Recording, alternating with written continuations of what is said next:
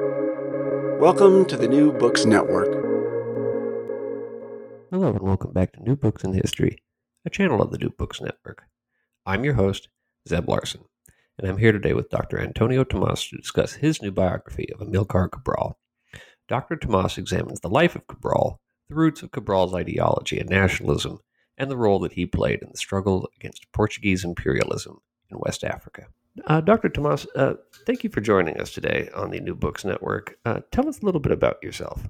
Hi, uh, my name is Antonio Tomas. I, um, I'm from Angola originally, and I uh, I spent a great of my a great part of my time, you know, abroad traveling. I lived in Portugal, uh, where I went to college, and then I moved to the US, where I did my PhD. Um, in um, in anthropology uh, at Columbia University.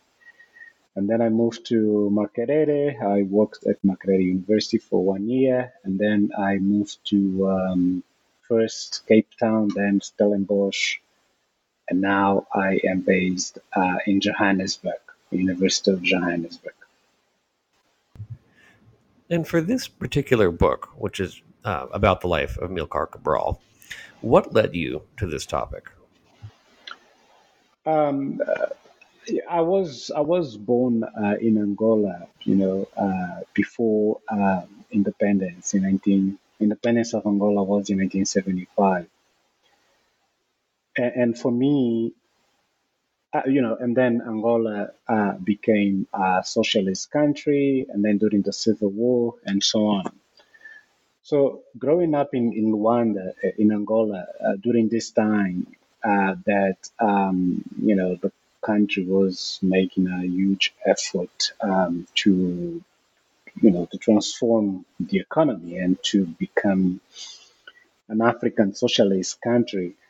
I thought that there was a discre- discrepancy uh, between, on one hand, um, you know, all the celebrations of nationalism and the path that had led Angola into independence, you know, like the, the celebration of, of the revolution or the revolutionary moment on one hand, and on the other, the condition we lived in, you know, because the uh, the economy was severely damaged by the war, uh, you know, and all, all the all the problems that you know uh, that, that that that you know are like the everyday life of an African city, you know, in terms of infrastructure, um, access to, to goods, and so on. So, and, and the people would talk a lot about Amilcar Cabral, you know. So, um, so I started reading about Amilcar Cabral. And then when I moved to, to Lisbon, uh, you know, I sort of found a, a different version of Cabral uh, because in Portugal, Cabral was read and was talked about in a different way. So in Portugal, because Cabral was also a student in, in Lisbon, he moved to Portugal in 49 for to pursue his studies in um, in um, um, in agriculture. Um, um, uh, he became an agronomist. Um, so he moved to Portugal as well. So and then in Portugal, I, I found you know, something that, for me was, I think, my first encounter uh, with racism, you know, very particular post colonial Portuguese racism. And actually, a lot of people of my generation, a lot of Africans were reading Cabral so as to come to terms with, uh, you know, with all these questions that Cabral posed, asked in his time, you know, about colonialism, about relationship between Portugal and the colonies and so on. So I started to read Cabral and so on. So this book actually is a way to reconcile these two views of Cabral. You know, on one hand, how you yeah, how you use Cabral to understand revolution, and particularly the relationship between revolution and what happened to you know African countries after independence, and on the other hand, um, you know, how to read Cabral in order to make an argument, in order to make a statement against racism and so on. in terms of the literature that's been published or written so far about Cabral, uh, how do you situate what you've written with what's come before?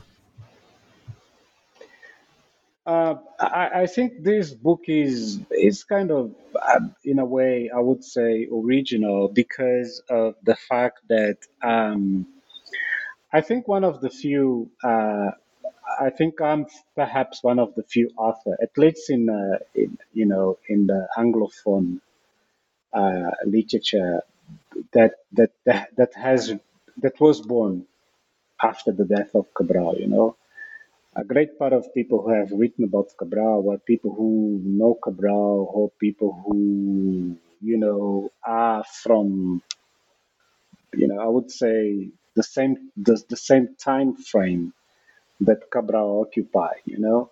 Uh, so you have a lot of people.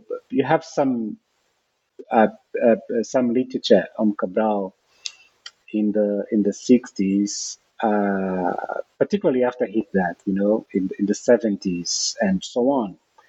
Um, uh, people like uh, uh um, people like an Angolan author as well, uh, Mario Pinto de Andrade, who has written about Cabral. You have Oleg Ignatiev, Russian or Soviet, who have who has also written about Cabral. So one of the things about this literature is that this literature, I don't think that it, it doesn't cha- challenge Cabral, you know, because actually it's a literature that uses the, the, the work of Cabral to um, to make a certain argument against against capitalism, against uh, imperialism, and and so on. Um, so it, it, it, it, it doesn't engage, for the most part, you know, this literature doesn't engage critically with Cabral. So I tried to do something different with this book, you know, is really to how to read Cabral in, in the in the in the in the context of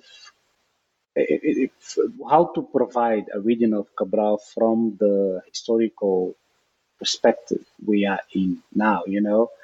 Uh, because Cabral um, is a is a nationalist, so he fought for uh, independence of Guinea, Cape Verde, and and and by extension Angola, Mozambique, and Saint Tome as well. You know.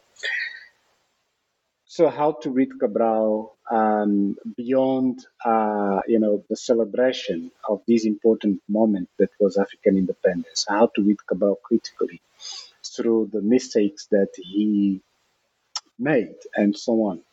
So this is a sort of the reading that uh, I try to, to to provide from you know, and I think it's generational as well from someone who was born after the after the killing, after the death of Cabral. I hope it makes sense.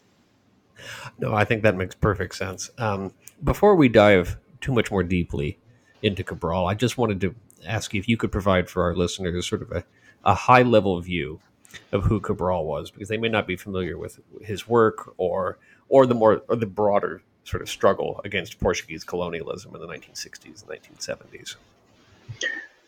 Okay, um, Cabral is a very is a very interesting figure because uh, in order to understand Cabral, we need to understand first Portugal Portuguese colonialism, the nature of Portuguese colonialism. And we need to understand particularly the relationship between um, Cape Verde and, and Guinea.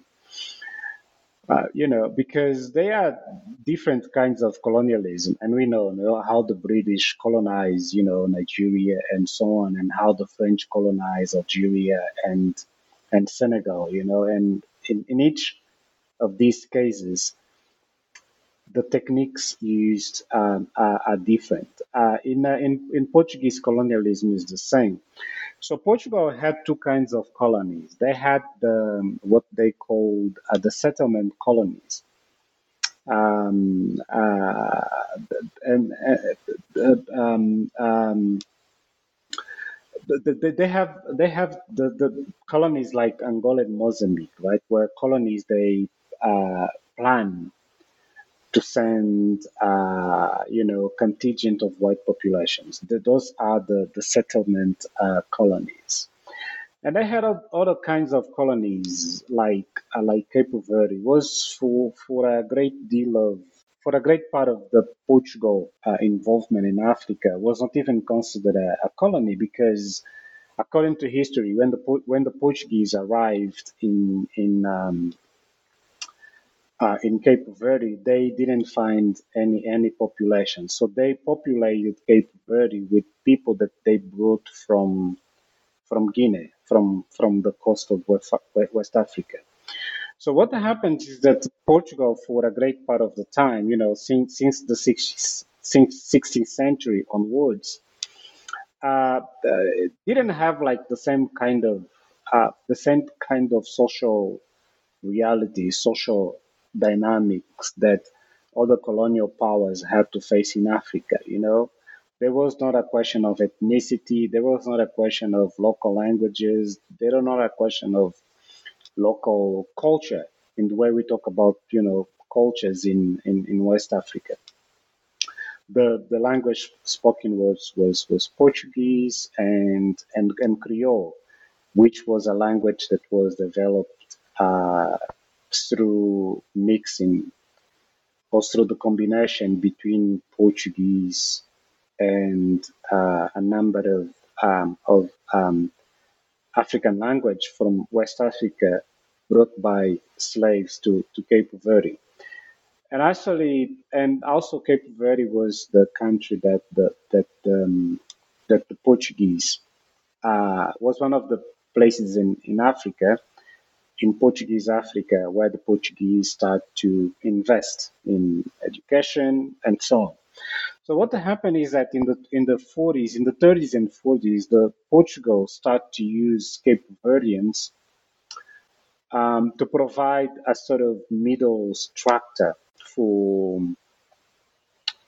or, or, to provide um, um, uh, uh, to provide uh, um, people to help them in in colonizing other places, you know, so as to provide the middle structure between colonizers and colonized.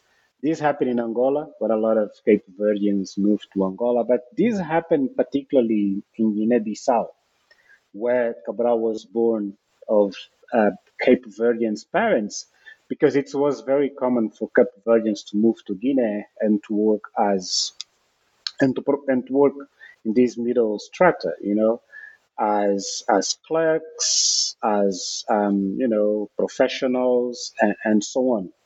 So this uh, creates a very interesting situation for, Cape Verdeans in Guinea, you know, in which they were they were not colonized, but they were not colonizer uh, either, although they were closer to to the Portuguese, or they were provide providing the kind of work that the Portuguese uh, needed to be done so that you know Guinea could be could be a colony, could be colonized. Um, and this, of course, uh, puts Cabral in a in a very particular uh, uh, position as well, being from Cape Verde and from Guinea, because he was he was born in um, in in Cape Verde. Uh, sorry, he was born in in in in, in Guinea in uh, uh, 1924. He moved to Cape Verde in 1932, and he spent you know a few years in Cape Verde studying, and then he moved to Portugal, uh, 49, and then he finished his studies in. Um, um, he's you know he became uh, an agronomist and then he decided and he decided to move back to uh, to, to Guinea. And when he moved back to Guinea in the in the 50s, that was when he started to be engaged with uh, with nationalism. And I think like all the contradictions that I explain in the book arise from these uh, from this double identity. So he then creates the a party, the the PAIGC, the PAIGC, which is a party that combine uh, these two elements, right? Cape Verdeans and and and and Guineans. So the idea was to create a party that would fight for um, a state that would proclaim independence of a state that was that would be these two countries together, you know, Cape Verde and Guinea. But the problem was that, you know, Cape Verdeans were not very, uh, for the most part, Cape Verdeans were not very convinced that, you know, independence was uh, aim to be to be uh, achieved because for the most part, Cape Verdeans didn't feel colonized or didn't feel as colonized as many people in Angola or in Guinea would would would feel. So what happened is that uh, the party that would would would have elements from Cape Verde and Guinea end up being, for the most part, uh, a party with where or uh, where the, the great majority of people were from from Guinea. And it's created you know a, a bunch of a, a, bunch of problems because uh, during a, set, a certain moment in, in the in the struggle Guineans start to ask questions about this you know why is that we are fighting for the independence of uh, Cape Verde and Guinea but we almost we don't have we have like less than you know 50 Cape Verdeans here and like for you know more than 2,000 or perhaps 5 5,000 uh, Guineans. So these start to, to to to raise a lot of questions, you know, and I think that the the killing of Cabral in '73 is also I think also comes because of the fact that a number of these issues were not addressed in a in a proper manner. So that was a really good high level view of the sort of the trajectory of Cabral's life. I want to rewind now a little bit and zero in on his early life. You note, you note for our listeners the circumstances of his birth, but tell us a little bit about his family, about his relationship with the Cape Verde Islands as a child. How does that shape him? Uh, so he moved to Cape Verde in um, in, um, in, in, in, in 32 uh, because his uh, his father Juvenal Cabral uh, had received um, some you know some money, some inheritance. So he moved uh, with with the family, and he had a um, um, a second wife who became the mother of his brother, um, of his you know siblings uh, because Juvenal had more you know uh, nobody knows but i think more than 27 um, um, uh, children but Luis Cabral uh, uh, um, you know, uh, he, he, he became a member of, of, of the PAIGC, and later on uh, the I think the first the first president of, of Guinea-Bissau. So he moved to um, um, to Cape Verde with with his um, his father and his um, uh, stepmother. And, and so on, and then in, in Cape Verde, he you know he went to school. Uh, he went late to school, you know, because of the situation of divorce and so on.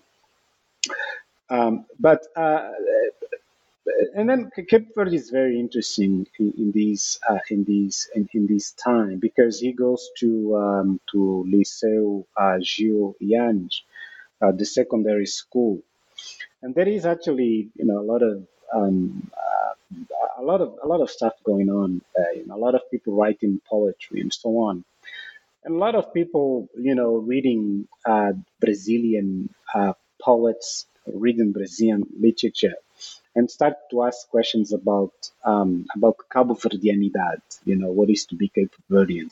So we're talking about the 30s, right, uh, where you know questions of questions of identity were uh, were you know a major a major a major preoccupation. So if you read uh, you know what Cabral has written in that time, there is not much difference between what he has written and what you know any any other Cape Verdean his age and his education or his background would would would read. So I think that he he blended uh, very well into these um, into these um, uh, Cape Verdean uh, Cape Verdean uh, mindset. But I think also there is another another thing that it that needs to be highlighted in the terms of in how uh, Cabral grew up in in Cape Verde. You know, Cape Verde is a um, it's a it's a it's a um, most of the islands, you know, are very dry. So Cape have um, have dealt with um, a lot of uh, nat- natural issues like drought and famine and so on. So it was very frequent, you know, that uh, years without without rain uh, would cause uh, great problems, and you know, a lot of people would just starve, starve to death. So I think that these um, this experience of death or this proximity to death, I think is something also that uh, shaped Cabral, uh, you know, and and shaped the, the, the struggles that he would be engaged with later in his life. So, as you note, he then moves to Portugal. I think you said in '49 uh, to study to become agronomist. And, and this is really one of my favorite chapters of the book because it also highlights that this is chronologically sort of a hinge moment in Portuguese imperialism, too. That there's this shift going on in the metropole at the same time that Cabral is there. Can you sort of help us explore how Portuguese imperialism is shifting in this period and then how his encounter in Portugal shapes Cabral? Uh, this is a very this is a very good question, uh, and um, uh, you know I, I think the, it, it, I was talking about the 30s, you know, um, and the questions of identity and so on. I think that was because of fascism, you know, fascism, uh, particularly in Italy and, uh, and, and and Germany with with Nazism, you know, brought all these questions of identity to, to to the fore and and Portugal with with Salazar as well. You know, Salazar was, even though a lot of uh, people dispute that, but he was a fascist. You know, so in the 30s, uh, Salazar. Uh, becomes the first minister of the colonies and then the president of the council and so on. So uh, becomes the, the prime prime minister. So what Salazar does in you know first of all was to deny that Portugal was a colonial power, right? So he integrates the colonies into into in, into Portugal, right? And, and, we know how that in the in the fifties, um, uh, Portugal even denied that that it had colonies, you know, because they called them uh, overseas provinces, you know. But but this is in the in the in the fifties. So in the in the forties, when when Cabral uh, arrives in in uh, in um, uh, in um, in um, in Lisbon, that was the situation, right? The, of, of of Portugal uh, trying to trying to redesign um, colonialism if uh, um, if I if I can say so. So one of the things that um, that um, that uh, Salazar would say uh, is that um, uh, you know is that uh, Portugal is not a is not a small country. Portugal actually is a big country, and you, you can see the maps of Portugal, you know, in which all the colonies are combined and Portugal has an area that occupy, you know, you know, a great part of, of Europe with France and Spain, um, uh, and, and, and, and so on. Another thing, so another thing that he tries to do is to sort of to integrate the economy of the colonies into the economy of Portugal itself, right? Uh, in the sense that the colonies could only uh, produce uh, primary goods, you know, like Angola, cotton, coffee, uh, and so on.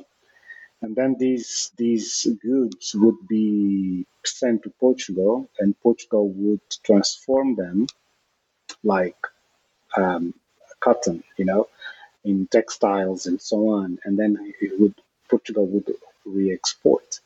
So it was a, an economy that was completely subsidiary to the to the to the Portuguese um, to the Portuguese um, economy. But there was a lot of poverty in Portugal as well, you know. And, and Cabral, um, he for his final uh, for his dissertation, uh, um, um, he he goes to, to Cuba, uh, a district of, of, of Portugal in, in Alentejo, you know. And I really think that when, the way he describes the the way he describes um, the way he describes uh, this particular uh, agrarian society, which for him is not very different from what is going on or from the situation of of of um, of, of peasants, uh, not in Guinea, but but in Cape Verde, you know. I think this is when he comes to the conclusion that, and I think this is very important in Cabral's work, this separation between uh, uh, between um, between fascism, uh, uh you know, the, the separation the separation between just to understand what the, the the war was was was about. You know, so he said many times that we are not fighting. Uh, we are not fighting Portugal. We are not fighting Portuguese people. We are fighting fascism. You know, I think because I I think I was because of this experience. You know. So, but one of things that the Portuguese did, and I think um, Cabral has written about that, Mario Pinto de Andrade has written about that, and I think that was like the how how Portugal tried to um, to give a positive image of colonialism was to use um, the, the work that was being developed by a Brazilian sociologist uh, called Gilberto Freyre. Uh, so Gilberto come, came up with a theory called lusotropicalism, Lusotropicalism is, you know, it's an argument that he was making.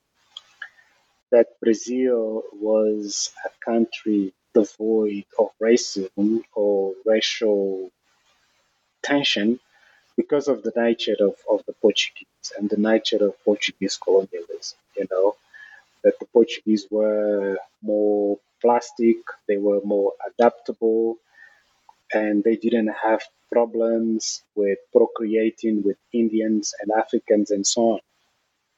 So, uh, uh, you know, uh, uh, uh, um, people in, in Portugal, people like Salazar, found all these ideas very, very interesting. And then they, they tried to apply these to, to, to, to, you know, to explain presence of Portugal in, in Africa. So for people like Cabral in Lisbon, I think that was like a, a shock, you know, for them because on one hand, the official discourse was about lusotropicalism, right? That the Portuguese had a that Portuguese colonialism was not as brutal as British or French colonialism that the Portuguese had a particular inclination to mix and to deal with, with you know, uh, with uh, with uncivilized people. That was the expression then. Uh, the Africans, particularly, uh, you know, but the but the reality of racism in, in Lisbon was was was brutal. You know, was uh, uh, was a, very strong uh, thing, and I think this is you know also something that Cabral has has sought that he had to um, to, to to fight to fight against. So I really think that in these in this period of time, and something that uh, that uh, pushes Cabral into nationalism, you know, because he he writes about that. He, he in the 60s he writes a piece called uh, facts against, against colonialism. One of the things that he does, one of the arguments that he makes in his speech, is exactly um, to dismantle these seemingly uh, contradictions, you know, uh, or in an attempt of unmasking actually uh, the regime. saying that you know all this stuff about Lusotropicalism is, is a lie, because in reality this this is what is going on, you know? and he was very knowledgeable about the, the colonial economy and, and what the what the Portuguese what Portugal was extracting uh, from the from the colonies. Now, as you note, it's when he returns finally from Portugal and goes to Guinea that he sort of commits fully to nationalism. It's, it's this idea that's been sort of taking root for a long time, but it fully blossoms in this period. What happens in the early 50s when he goes back to Guinea, and what does that sort of become? Uh, yeah, so one of the things that, you know, normally when people um, write about Cabral and people write about nationalism and people write about, you know, these big figures, um, you know, Che Guevara, even Nelson Mandela, and so on. Uh, you, you you read these these books, you know, and it's like, um, and what a lot of people do, and even you know, Patrick Chabal has written a wonderful book on Cabral in the '80s and so on. Uh, but for you know, so they write about uh, you know these figures, childhood and so on, and they you know and they sort of come up with justifications or they see a direct link between you know how these people grow up and what they end up doing later on. I think one of the things that I try to do with this book, you know, is to to say that like the, the passage for Cabral from you know, like a normal life to political activism is not straightforward. You know, I had a lot of doubts and and I really think that his career, his life could have taken a different different path, you know. But there are a number of a number of a number of events that that take place and sort of push him into uh, into internationalism. You know, the first one was the the non of Sekou Touré, uh, when um, De Gaulle travels to to many places in Africa uh, to to promote the idea that um, of the union to be established between France and and, and, and African colonies, right? Um, and Sekou says no, and so on. And so, you know, Guinea Conakry becomes independent, and Guinea Conakry starts to receive a lot of uh, a lot of nationalists, right? A lot of uh, uh, people fighting for liberation of their countries, of you know, uh, people in Cameroon, uh, Congo, and, and and so on. So I think this is the first the first major element, you know. So because Guinea Conakry was was so close to Guinea Bissau, so it was a, actually you know a base from which an anti-colonial war could be could be could start. You know, a place from which a colonial war, an anti-colonial war could start and also you know uh, the also the fact that um, the fact that uh, when um, this generation, you know, people from students, mostly students or young professionals from Angola, uh, Mozambique, Cape Verde, Saint Tome, when they start to to awaken to the situation of colonialism, and to sort of imagine, you know, what could happen to their countries because they could see that a lot of African countries were becoming independent. Salazar was not interested in, in in having a dialogue, you know, because we know that a lot of many places where really few places in Africa became independent uh, as the result of you know struggle of armed conflict. You know, a lot of places became independent because of agreements between, you know, um, the mother countries and, and the colonies, places like Ghana and so on. But by the, you know, late 50s, in the 60s, uh, Cabral and everybody knew that Salazar would never, never, never negotiate independence, you know. Because of the fact I was saying before, he even denied that Portugal had colonies, you know.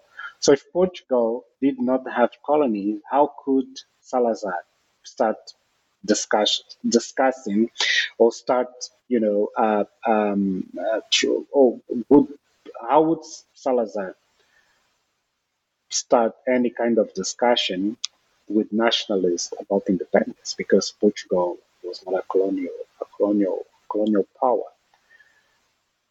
And then, and a, a third aspect that I think that also is is important is the fact that um, is the fact that uh, for people like Cabral um, and and for and, you know for people like um, uh, uh, uh Agostinho Neto in Angola was that now was the you know was the role that uh, Soviet Union was was playing in, in this in this situation you know because Soviet Union was really interested in supporting uh, countries well, all over the world, particularly in Africa, to becoming independent, right?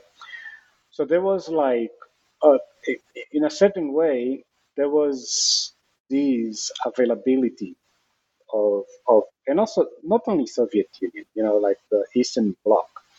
So there was availability of resources to start uh, an, an anti anti colonial war to end Portuguese colonialism in Africa. So I really think that these are the factors that lead Cabral into the kind of nationalism that he embraced uh, in the in the fifties. And how does Cabral manage the PAIGC? How does it conduct this war against the Portuguese? Uh, oh, uh, the the war um, so the war started um, um, started around uh, 63 64 and um, and actually you know uh, the, the first the, the, the first clashes um, between between actually took between Portuguese and African nationalists uh, took place in Angola and Cabral was, you know, was I think that's the reason I call him reluctant. You know, he was a reluctant nationalist. He was a reluctant uh, soldier.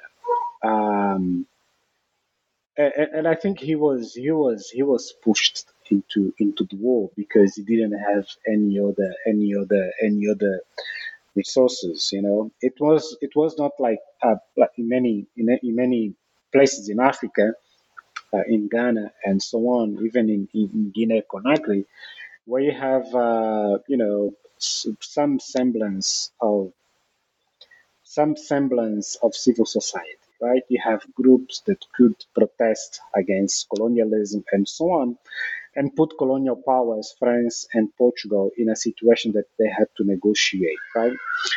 In in uh, in, in Guinea-Bissau, the first time that people went to the street to protest and that was um, that was uh, in Pidjigiti, the port of Pidjigiti.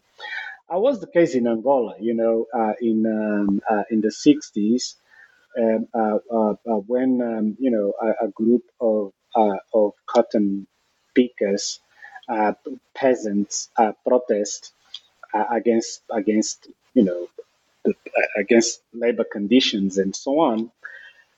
So the Portuguese were not interested in negotiating. You know, they just bombed uh, de Cassanje and they killed hundreds of people, perhaps thousands of people. You know, in Guinea-Bissau with Port of Pidjigiti was the same. In Santo Tomé Príncipe was the same. So Amilcar Cabral knew that the Portuguese would not negotiate. So he so he, he knew that he had to be prepared to start an, an armed uh, struggle in order to liberate his his country. So he started. So he created his bases. Um, you know, the first the first base was uh, was actually in Conakry, and then he started to, to move inside the country. One of the things that Cabral want want to do, uh, you know, uh, because we know what what what uh, what happened in Angola. You know, when the war started, was in the in the in the border. You know, from Congo, and soldiers actually came from Congo and entered into Angolan territories and killed white farmers, Portuguese farmers, and so on. But Cabral wanted to start the war inside the the the, the territory, so they attacked uh, a Portuguese military base in Tite, and, and so that was when the when the war uh, when the war when the war started. And for Cabral, you know, the uh, the he, of course he had to, to think about you know what kind of uh, what kind of, of, of war he would he would engage with. You know? And we know that um, um, uh, uh, we know from from uh, from from the literature, you know, um, particularly Mao, Mao Zedong, and what he has written about war as well. Um, but you know, you know, but he knows as well because it would be very hard for him to follow uh, Mao's precepts, because one of the things that that that uh, that Mao uh, writes and says about is that the, the the nationalist or the insurgent group has to be, you know, inside population, you know? and um, and we know that you know the PAIGC had some limitations. Cabral himself was not a soldier and he himself spent a great part of, of his time outside the Guinean territory, you know. So going into using like a sort of more Maoist technique to start a war in Guinea, I think would be a way to give too much power to the to the military, and he, he wants to avoid that, you know. And so Che Guevara was was you know like a, a sort of uh, the was, like the, you know provide some elements as well for how they organize PAIGC, you know, in the sense that they called uh, it was it was uh, it was um, um partido de quadros, a, a, a, a party of, of cadres, you know, uh, of uh, of intellectuals, uh, and trying to and trying to, to connect right the, the population, general population, uh, you know, with, uh, with a group of intellectuals that would, guide the, the war.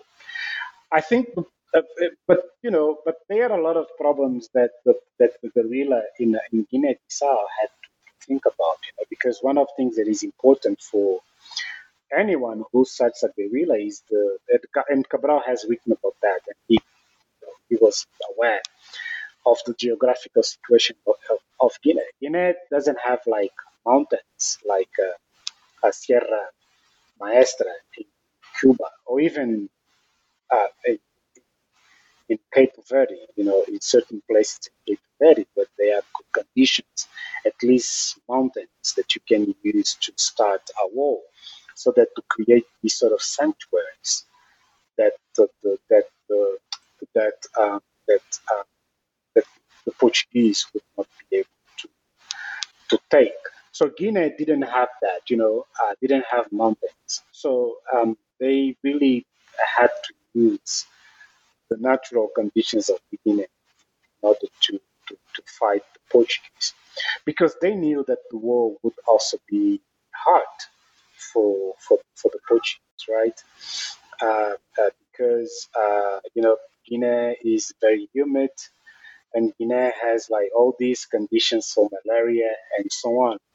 So it was actually a very hard place for Portuguese to, to fight our war. Um, but it was like so. What what hand? And I think another aspect uh, also to be uh, to be considered, and I think this perhaps explains the the uh, you know the fact that war took, took so long, right, from 63 to 60 to 74 was the fact that Cabral didn't uh, Cabral didn't want to win independence through war. You know, for him the war was like more a means to get to to, to force Port- Portugal to negotiate.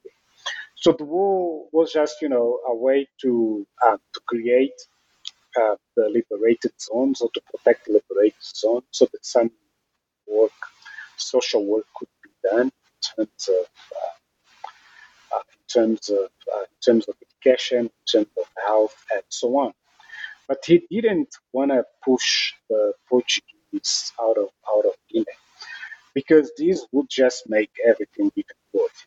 Because you would have to use, they would have to use more resources, they would have to use more soldiers, and then you know, and and and and they would have to, um, then they would have more problems, you know, because more uh, people are engaged, war, the more people die, and and so on. So for him, the war was was just a way to um, to, to, force Portugal uh, to negotiate, and I think this is what end end up happening uh, with uh, with the, the revolution in Portugal. But it's a cruel irony, of course, that Cabral doesn't actually live to see that revolution. What leads to his death in 1973, and what effect does this have really on the future of Cape Verde and Guinea-Bissau? I think uh, I was saying, you know, there are a lot of there were a lot of a lot of issues that were cropping up, uh, and and then the, the, party didn't have time to to to, to solve uh, because you know the the leadership structure of of the party was like, as I was explained before, the soldiers were Guineans, so those who who would fight and those who would die were from Guinea, right? And the leadership the top was formed by, by Cape Verdeans and Guineans as well. So this started to bring a lot of to bring a lot of um, a lot of resentment, you know, because Guineans were convinced, knew that they were actually the ones that were paying for the war.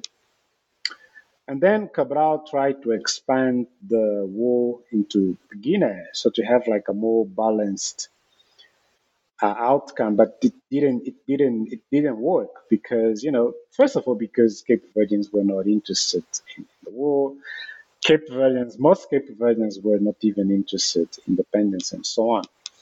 So this started to create a lot of problems, you know, particularly uh, after 68 when um, uh, Spínola, who later on became president of Portugal, after the Carnation Revolution in '74, when Spínola uh, moved to to, uh, to to to to Guinea as the commander of Portuguese troops and the governor, he realized uh, that was you know he realized that he could make some gains if he made these disentanglements between Cape and um, and and Guineans, right? So he started to promote, to push for um, and to enforce actually uh, Guinean identity and particularly the resentment against Cape, Cape Verde, you know. And also the, the PAIGC didn't have, uh, you know, so what happened uh, after 68 was like, was, there was like a sort of corridor open between Bissau and Guinea Conakry or Conakry, right? Where you have a lot of people, deserters, people just coming back and forth, you know. And there was not like a lot of control about how to deal with, you know, with people who are who are coming with with with um, from Guinea and were interested in joining the forces of of of of, uh, of PAIGC in the you know, in the in the countryside uh, or even in, in, in Conakry. So there are like a lot of, you know, people back going back and forth and so on.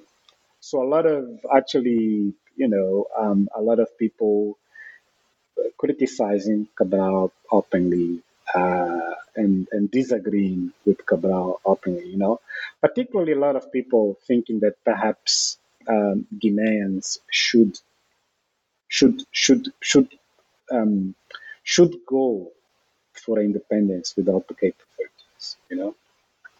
And I really think that that was like the sort of environment uh, that create the conditions for this group to emerge and to kill Cabral uh, in uh, in in '73. Because even you know in, in the literature and and a lot of people who I talk with um, um, told me is that you know um, the the killing of Cabral was not like just a sort of assassination, right? Was really a, a coup d'état, and was not a coup d'état against Cabral, right? It was a coup d'état against Cape Verdeans within PAIGC, because they are a group of Guineans who would want to have a party, or who would at least want to negotiate independence with Portugal without the Cape Verdeans. So I think that was the you know that was the the, um, uh, the situation that the part didn't not solve or could not solve or didn't know how to solve that led to the to the death of Cabral. Very good. Thank you so much for this talk. Um, I'm just curious now. Uh, what are you working on next, or what are you thinking of working on next? Well, I uh, you know I'm uh, in um, in the middle of I'm editing now um, a book that is coming out. Uh, I'm copy editing actually. Uh, the book is coming out uh, early next year uh, through Duke University Press. Uh, and, and, it's it's a totally different book. Uh, it also deals a lot with Portuguese uh, Portuguese colonialism, but it's about it's about Luanda. So Luanda is the city was was a you know I was born in Luanda, and I'm writing a book on Luanda, which is you know um, it's not it's not part it's not part of my uh, PhD dissertation. It's like two or one chapter of the dissertation which I expanded into a book. And the book is called uh, In the Skin of, of the City uh, Spatial Transformation in Luanda, and it's coming out uh, next year through uh, Duke University Press. Um, so this is one project, but I'm I'm really fascinated with the issue of war, uh, insurgency, counterinsurgency, and so on. So my next project is about the war in Angola. You know, Angola is had like one of the longest war in the world. So I'm now also uh, start to do research, particularly around the invasion of South Africa, uh, um, of Angola uh, in in '75. So when the Portuguese were leaving Angola and and and South Africa invaded Angola militarily to prevent Angola from becoming independent. So I'm starting to work on this book on the Angolan wars. Fascinating. I'll look forward to reading it. Thank you so much for joining us today. Thank you so much, Zeb. It, it has been a pleasure to talk to you.